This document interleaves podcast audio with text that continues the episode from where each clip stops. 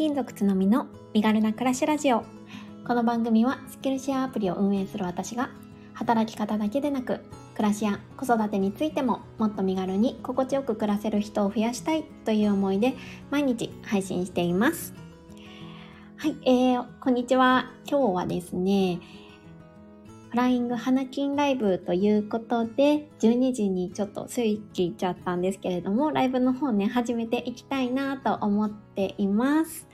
はい。早速、ちょっと入っていただいた方、本当にありがとうございます。こんにちは。今日はね、ちょっと 打ち合わせが若干伸びちゃって、えー、ギリギリというか遅れてしまったんですけれども、なんとか始められてよかったなと思います。ちょうどね11時からあの打ち合わせがあって、うん、今終わりました。なので、えーと、全然 何の準備もしてなくてポチッととりあえずライブボタンを押したっていう感じなんですけれどあちかさんこんにちは。つのみさんこんにちは。ということで挨拶いただいてありがとうございます。ね、お昼の時間でなんか皆さんね忙しいかなと思うんですがこうやって来てくださってすっごく嬉しいです。で昨日放送したあの通常放送の中でもちょっとお話をしたんですけれどもなんかねちょっとお昼の時間だとどうしても、うんと、リアルで参加できる方が限られてしまうかなと思うのでちょっとしたら、うん、夜の時間に切り替えてみてもいいかななんて思っているんですよね。どうだろう？参加できる方増えるかな？お米さんこんにちは。来てくださってありがとうございます。皆さんお昼ご飯食べましたか？私はねあの今ちょうどお仕事があの打ち合わせが終わったので、うん、これからちょっとねライブの方楽しんでいきたいなと思っているんですけれども。あパティさんもこんにちは。来週七夕だね。ということで。あそうですね。本当だ。ちょうどちょうど？ちょうどですね。七夕ですね。わー、そっか、早いな。もう6月も終わりですね、皆さん。あっという間じゃないですか？なんか。そして蒸し暑い。もうめちゃくちゃ蒸し暑くって、もう体中ベタベタなんですけど、あの、ちょっと通常放送の中でも言ったんですけど、夜ってもうエアコンとかかけてます？皆さんお家どうですか？あ、斉藤明さん、こんにちは。入ってくださってありがとうございます。あ、レミさんもこんにちは。ありがとうございます。皆さんお昼のね、忙しい時間にこうやって参加してくださってとっても、とっても、とっても嬉しいです。そう、なんかね、ちょっとこれから夜の時間でもね、金曜日、本当の花金ライブっていうことでやってみようかなって思っています。実は斉藤明さんからレターいただいてまして、まあ、通常放送でもね、ご紹介しようかなって思っていたんですけれども、夜のね、時間でライブやるの賛成ですっていうことをおっしゃっていただいたので、うん、やっていこうかなってちょっと思ってるんですよね、私の。あの、なんだろう、体力が持てば。なんかもうちょっとねうちの子供たち朝めちゃくちゃ早いので夜ね早く寝ないとちょっとついていけないっていう感じなので、ま、やるとしたら8時半から9時とか9時から9時半までとかうんそんな感じになるかななんて思ってるんですけどね。あ斉藤明さんエアコンかけてますかけてますよということでやっぱりそうですよね。で、パティさんももうエアコンつけないと子供が汗だくに。そうですよね。あ、やっぱうちだけじゃないですね。え、っていうかなんかもう、私今住んでるの岡山なんですけど、岡山晴れの国って言われていて、なんか梅雨ないんじゃないかって期待してたんですけど、もうがっつり梅雨。もうなんかこんなに雨降るんだと思って、うん、ちょちょっと残念というかまあまあ梅雨だからしょうがないなと思っているんですけどなんかね晴れの国って言われてるぐらいだからあんまり降らないんじゃないかなって思ってたんですよね。なんですけども毎日雨というかなんかどんよりした感じでの天気でちょっと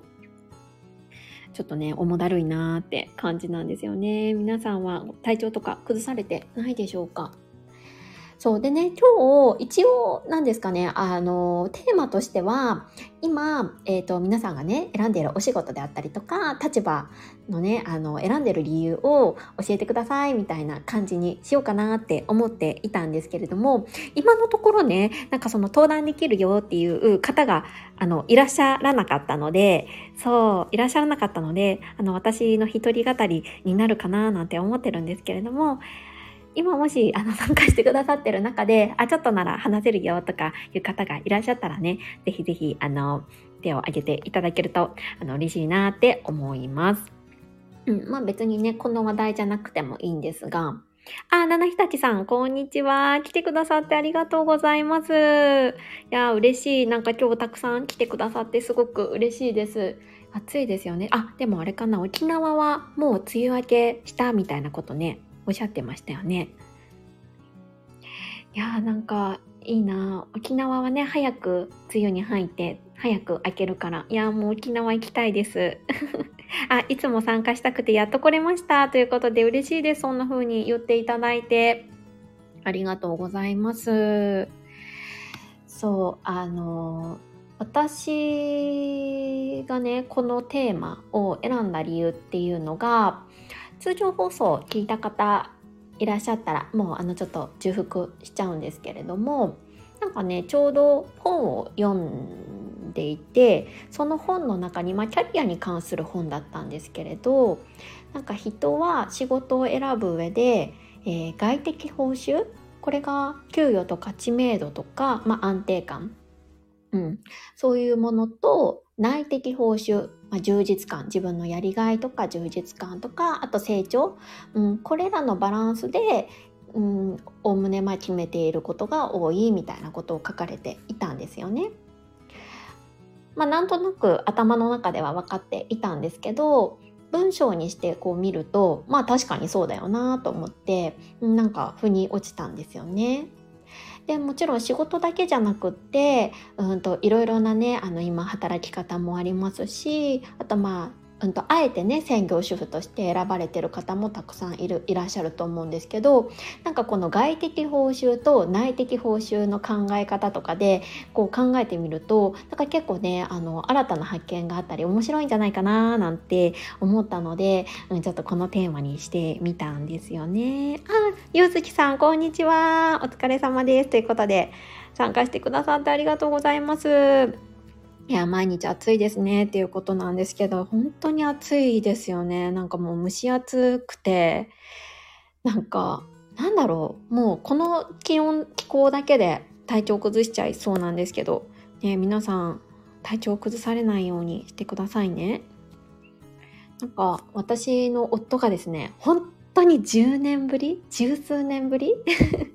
に体調を崩してちょうどね今週の頭から休んでたんですけれどもなんか本当にびっくりしました。ずっと体調崩さなかったんですよ夫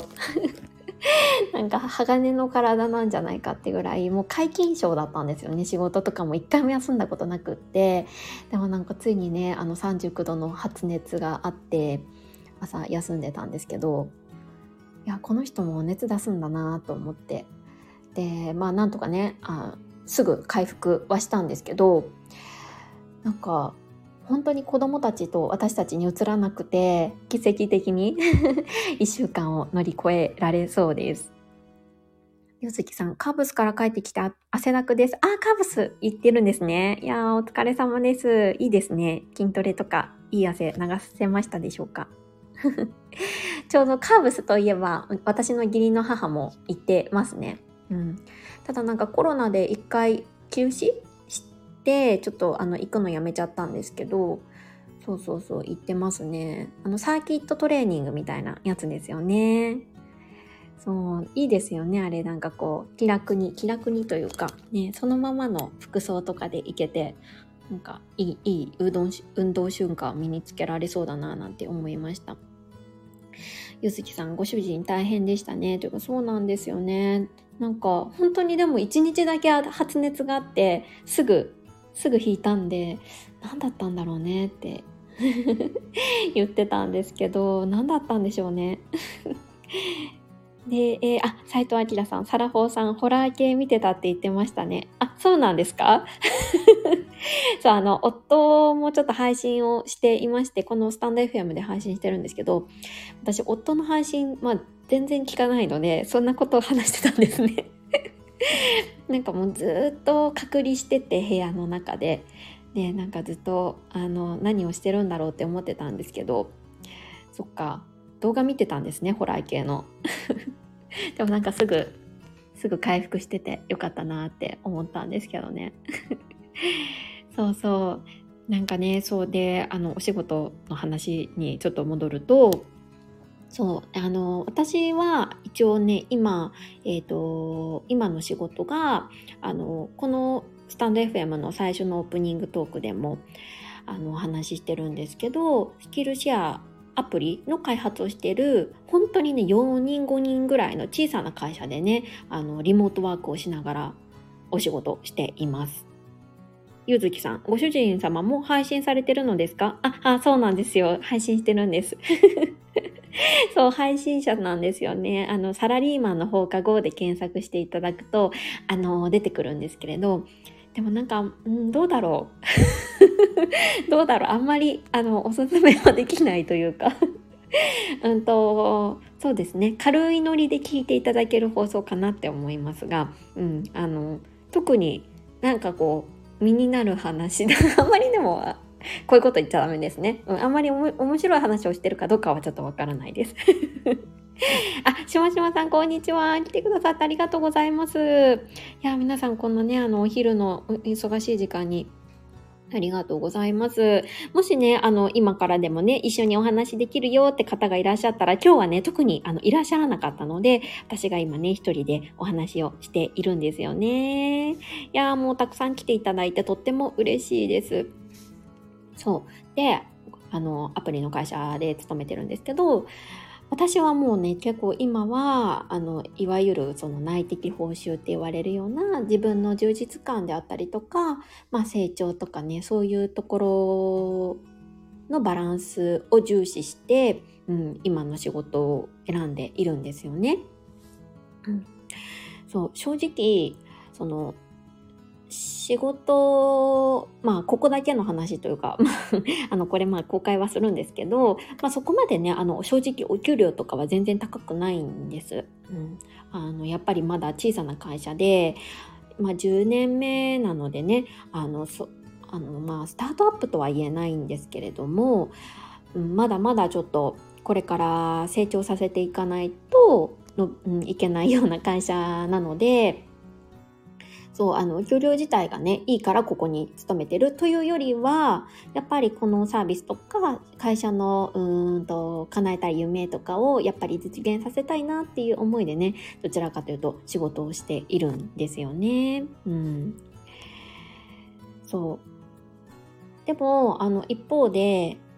うんと、今の仕事に就く前が、うんと、証券会社の方で勤めていたんですけれど、まあそれはね、どちらかというと、うんと、やっぱ福利厚生とかが、うん、整ってる会社がいいなって思ったので、やっぱそれなりの規模のね、会社を選んで、うん、就職したなって思います。え私、実家が新潟なんですけど、そう、新潟から出てくるにあたって、やっぱりね、あの、実際問題、こう、寮とか、うんと家賃補助みたいなものがないとちょっとね厳しいなって思っていてそういうのがねしっかり充実している会社じゃないと働けないなって思ったんですよね。そうだからどちらかというと福利厚生だったりとか、まあ、給与とか、まあ、安定感とか、まあ、そういった観点でもう最初就職した会社を選んだなって、うん、思っています。まあでもね、それで選んだんですけど、でもまあ、結果、うん、いい、良かった面もあるし、うん、なんかこう、なんだろうな、こういう観点で選ばなければよかったってちょっと後悔する部分も実はあったりしたんですよね。うんまあ、だからこそ、うんと、次に選んだ会社っていうのが今の立場今の会社に、うん、あるっていうのが、うんと、そのどちらかというと内的報酬を重視した仕事を選んだっていう、うん、のがあるなって思います。あ、エイミーさんありがとうございます。つのみさんはどういうきっかけで今のお仕事に行き着いたんですか？って過去放送でお話ししてたらすみませんということであありがとうございます。ご質問。えっとですね私が今の会社に勤めたのがですね実はあの会社の代表が私の義理のお姉さんなんですよね。そうそうなんですよ。義理の姉、まあ、つまり夫のお姉さんがなんかね会社をやるって言ってて言っててというか10年前に会社を立ち上げようと思うからちょっとつのみちゃん手伝ってくれないみたいな感じで言われたんですよね。そうちょっとびっくりじゃないですか？はい、伊藤優子さん、つのみさん、こんにちは。初めて参加できて嬉しいです。ということで、こちらこそありがとうございます。来てくださってとっても嬉しいです。そうそうなんですよ義理のお姉さんがねこういうビジネスをやろうと思っててで義理のお姉さんももともとは、えーと、証券会社で勤めてたんですよねもう大手の証券会社で勤めてもう辞めてちょっと自分でやりたいビジネスがあるって構想してもうね辞めた翌年にはもう起業するって決めて、うん、始められたんですよね。で、まあ、私は以前のその証券会社で、まあ、どちらかというとそのちょっと体調を崩してしまってってもうちょっと続けられないな精神的にもちょっと厳しいなっていうことで辞めていてでちょっと専業主婦の時代があったんです。でその時に何しようかな次何しようかなっていろいろ模索している中で義理のお姉さんに声をかけてもらって、まあ、とりあえずちょっとアルバイトとして働いてく れないかなみたいな感じで言われたんですよね。でもう本当にね私あの一応今はあの IT の会社っていう感じでやってるんですけどもう本当に全然パソコンも使えなくってなんだろう正直ねあの今の自分では想像できないぐらいね全然何ももうパソコンのタイピングすらちょっと危ういみたいなぐらいのあの機械音痴って言ったらいいんですかねだったんですよ。なんか印象的だったのがあの Mac MacBook を与えられて MacBook のこう開け方逆方向から開けてて開かないみたいな感じで言って いたのをね思い出しますもう全然ダメだったんですよ。まあ、そんな私がまああのいわゆるねこれからやっていこうみたいなあの IT 企業スタートアップの IT 企業に、まあ、アルバイトとしてうん、入社させてもらったんですよね。そう、もうね、機械音痴で本当に全然ダメだったんです、エイミーさん。機械音痴意外ですっていうことで おっしゃっていただいてるんですけど、もうね、全然何もね、わかんなくって、もちろん、あの、なんだろう、エクセルとかね、ワードとかも触れなかったんですよ。うん。そうなんです。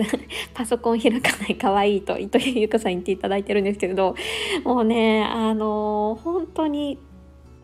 もうそれぐらいだったんですよね。どうやって開けるんだろうみたいな感じで。で、あの、Mac ってその、あれじゃないですか、こう、スタートボタンみたいなの、ちゃんとこう、書いてくれてないじゃないですか。オン、オフみたいな。そだからもうどこ、どこでオンするんだろうみたいな感じで、もうそれぐらいのレベルだったんですよね。で、ちかさんも意外ですって言っていただいてるんですけれども、うん、本当にそうなんですよね。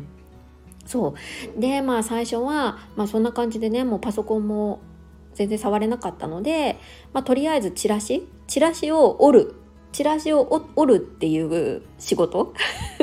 チラシを折ってなんかポストに投函するっていう超アナログな仕事を与えられたのが始まりだったんですよね。そう。でもなんかまあできないとは言ってられない仕事だったのでちょっとずつね、うん、あの学んでいった。10年かけてねコツコツ あの苦手なりにもうやるしかないと思って、うん、やって今に至るっていう感じなんですけどそうきっかけはね義理のお姉さんだったんですよね。そうだからもう本当に身内でやってるような会社で今勤めています。そうちなみにねあの義理のお姉さんは今海外に在住していて で他のねメンバーも結構海外の人もが多いのでそうだからちょっとねあのちょっと最近の放送でもお話ししたんですけどちょっとね英語が話せないと仕事にならないというので、まあ、最近はねあのパソコンスキルというよりかは今度英語が必要になってきていてあの英語ねのスキルをちょっと頑張って磨いてるっていう感じではあるんですけれども。あ、ゆずきさんが、つのみさんのイメージがすごいバリバリキャリアウーマンって感じです。本当ですか？意外すぎっておっしゃっていただいてて、え、どこから来るんだろうこのイメージ。もうなんか私全然そんなキャリアウーマンからはもう程遠いんですけどね。あ、エイミーさんも本当にバリキャリなイメージありますよねって。え、本当ですか？いや、なんかね、これ実は、あの、今、今日はいらっしゃらないんですけれども、あのなんだっけえっ、ー、とこいちゃんと、えー、対談の放送を収録した時に収録の前にこいちゃんとえっ、ー、とまあオンラインでまあズームでねちょっとお話をしたんですよ。まあ、雑談みたいな感じで収録前の雑談をしたんですけどなんかその時もなんかねあのまあバリキャリとは言われなかったんですけどなんかすごいなんかなんか怖がられてて なんかあの緊張されててすごく最初でなんかすごい私のイメージがなんかそういう感じを醸し出していたらしくえー、どこからそんなところが来るんだろうと思ってなんか不思議ですよね。こう自分が思ってるイメージと人が感じてるイメージってだいぶこう乖離があるというかなんだろう。この私の話し方がそうさせるのだろうか。ちょっとわからないんですけれど。あゆずきさん。そう英語で仕事してるっておっしゃってましたよねって。そうなんですよ。エイミーさんはねあのあのまさに商社マンだからもう英語ペラペラでだろうなと思ってるのでなんかその辺りとかねすごい実は聞きたいなって思っておりました。もう私がねこんなあのもう超たどたどしい英語をね使ってるのでもうバリキャリでは全くないんです。そしてあのパソコンももともとはとっても苦手でもうどちらかというとはすごいアナログ人間、うん、だったんですよね。そうだからイメージって面白いですね。なんだろうな多分。でも私聞き返すと自分の放送を聞き返すとなんかすごいあの今でも自分のこの話し方好きじゃないんですよね。なんかこうお高く止まった感じじゃないですけどななんだろうなんかこう偉そうな感じに聞こえててうんなんか自分の放送自分のなんだろう話し方っていうんですかねがあんまり好きじゃないんですよね。送どうですか？皆さん。あのご自身の放送を聞かれててなんか自分なんかこんな話し方してるんだってまあもちろん最初は思ったと思うんですけど今でもなんかこうなんかこう違うなとか思われてる方ってどれぐらいいるんだろう。私は今でもちょっとうん自分の放送に不快感があるっていうか なんかもうちょっといいなんか喋り方できないかなって思っててなんかそれがもしかしてなんだろうなこう変なイメージを変なイメージって言ったらあれなのかな。なんかこう自分が想定しないイメージを作り上げちゃってるのかなって思ったりしてるんですけどね。な、エイミーさん。放送でもコメントでもしっかり分析力もある、ある気がしてお仕事できるイメージです。え、本当ですか？いや、なんかそんな、そんな風に言っていただいてありがとうございます。全然ね、なんかあの、あの分析してそうで実はあんまりしてないんですよね。いや、なんか本当にこう自分で聞き返しても思うんですけど、なんか結局これ何が言いたいんだろうみたいな。で、私すごいあの何度も言ってるように、あの、めんどくさがり屋でズボラなので、なんか違うなって思っても、まあいっかみたいな感じで 流しちゃうんですよねそのままゆずきさんそうしっかりしてるってありがとうございますでちかさんがおしゃべり本当にお上手で分かりやすいからお仕事できるイメージがすごく伝わるんだと思いますいやーありがとうございますなんかフォローをいただいてなんか私の慰めの会みたいになって いただいててなんか申し訳ないですえっ、ー、と、しましまさん、つのみさん、内容はしっかりしてされているけど、お声が可愛らしいので、そのギャップがかっこいいです。そのままで素敵ですよ。ということで、いやー、ありがとうございます。声もね、褒めていただいて、とっても嬉しいんですが、なんかこの声もね、あんまり、あんまり好き、好きになれないというか、やっぱりあれですよね、自分で感じてる声と、こう自分がこう客観的に聞く声って全然違いますよね。面白いですよね、うん、こんな声のはずではみたいなのいつも思ってるんですよね。でもなんかこう聞き返すの嫌だなって思っててもでもそれでも聞くことによって自分で聞き返すことによって少しはね上達していくかなって思ってるのでうん、あのなんとかね聞いてはいるんですけれども。あ伊藤優子さん。聞きやすくて学びもあり素敵ですよ。ちなみにどんな話し方が理想なんですか？あありがとうございます。しかも素敵って言っていただいて本当に嬉しいです。とね私のね理想の話し方結構私が聞いて聞させ聞聞かせていただいているパーソナリティさんみんなに共通してるんですけどなんかそうですねえっ、とやっぱり親しみやすいお声でなんかこうどちらかというと「ねえねえちょっと聞いて」みたいな 表現が下手。なんかこうそうですね。親しみやすい話し方っていうのにすごいあの親近感も覚えますしいいなって思うんですよね。なんか私はどちらかというと使いたくないのにちょっと硬い表現になっちゃうんですよ。例えばなんですけどなんかこうこんなこと言われて恐縮ですとか言っちゃうんです。なんかあこの言葉別にいらないごめんなさいとかでいいのになんかえな何このなんかなんだろう硬い表現。なんか変に硬い表現を入れちゃうんですよ。癖で。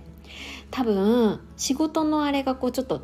何ですかね仕事の癖みたいなのも若干出ていて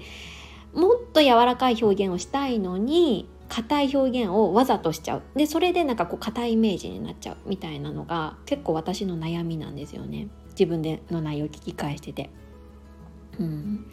そうなんです。あゆずきさん声かわいいです。ということでありがとうございます。嬉しいです。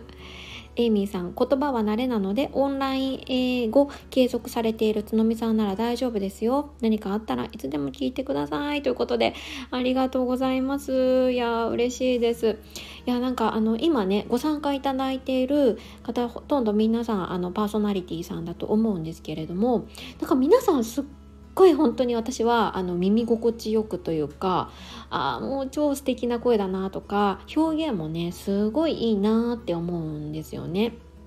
うん、なんかないものねだりなのかどうなのかあれなんですけどなんかでも皆さんなんか共通なんかすっごい同じ雰囲気醸し出しててなんだろうこれはすごくこうなんだろううんとうん、類は友を呼ぶみたいな。あそうすると私が呼んでることになるのか、うん、ちょっと表現ちょっと分かんないんですけど なんかすごい似ていて皆さん。でどの方も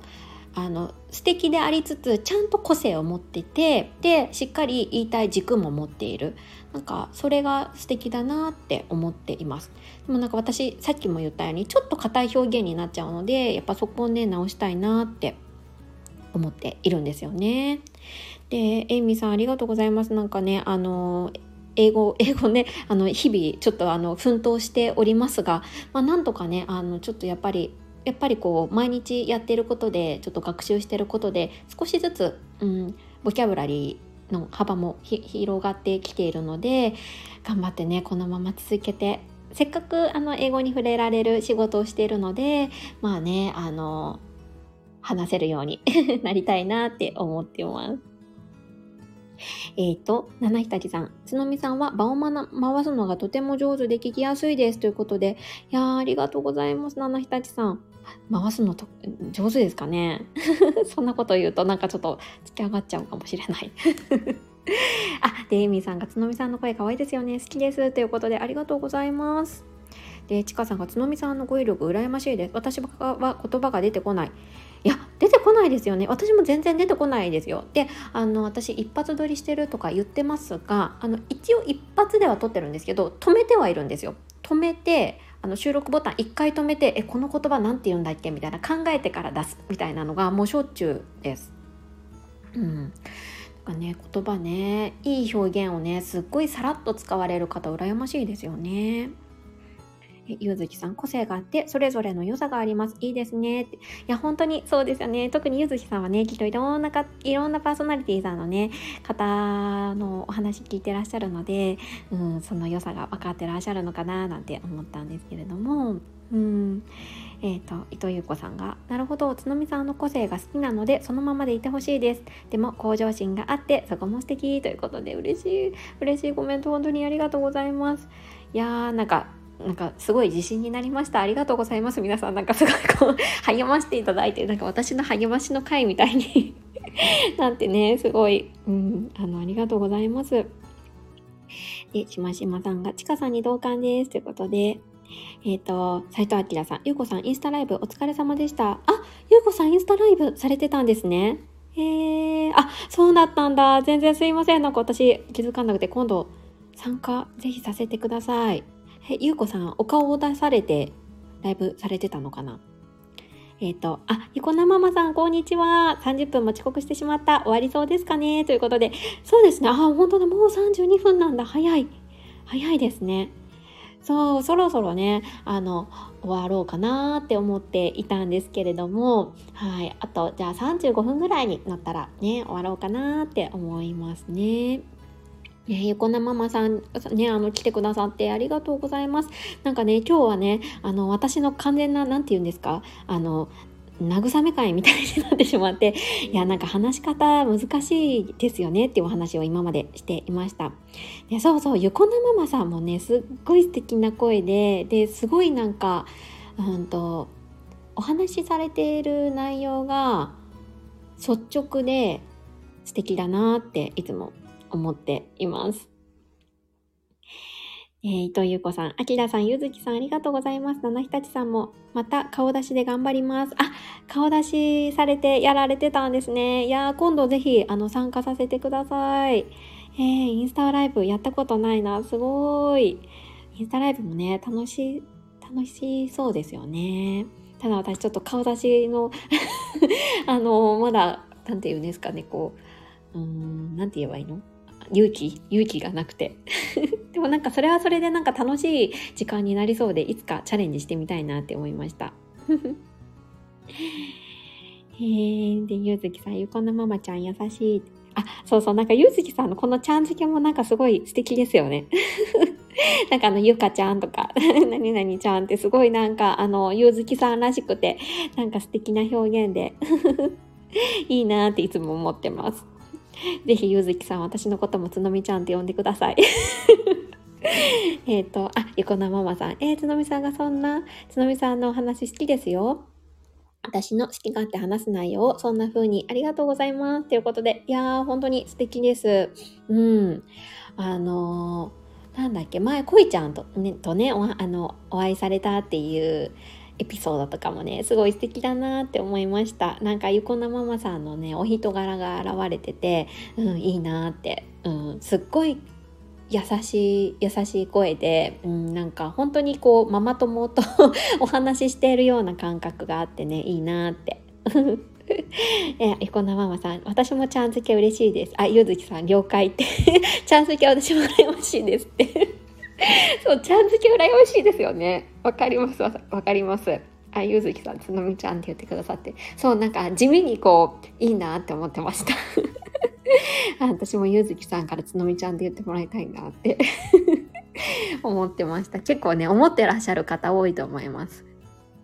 ね、あのゆずきさん、なんかみんなのお母さんみたいな存在になりつつあります。あ、エイミーさんもちゃん付け憧れますよねってゆずきさん、みんなのことぜひちゃん付けで あの、リクエストが入っておりますので よろしければこれを機会にお願いいたしますということで。ねちょうど35分になったので、今日もこのぐらいに、うん、しておこうかなって思います。なんかね、あのー、えー、斉藤明さんからも、あのえ、レターでいただいてて、夜の時間とかもね、リクエストいただいてるので、今度はね、本当にこう、あの、フライング花金ではなくって、本当のね、花金ライブっていうことで、夜の時間もね、やっていきたいなって思うので、もしも、あの、お時間の空いてる方いらっしゃったら、ぜひぜひ、えー、よろしくお願いします。ああ、もうね、こんなね、お昼の時間にこんなにたくさん来ていただいてありがとうございました。皆さんね、あの、午後も、えー、ちょっとまだね、ありますけれども、えー、家事に育児に仕事に頑張っていきましょう。じゃあ、それでは皆さんありがとうございました。ではでは。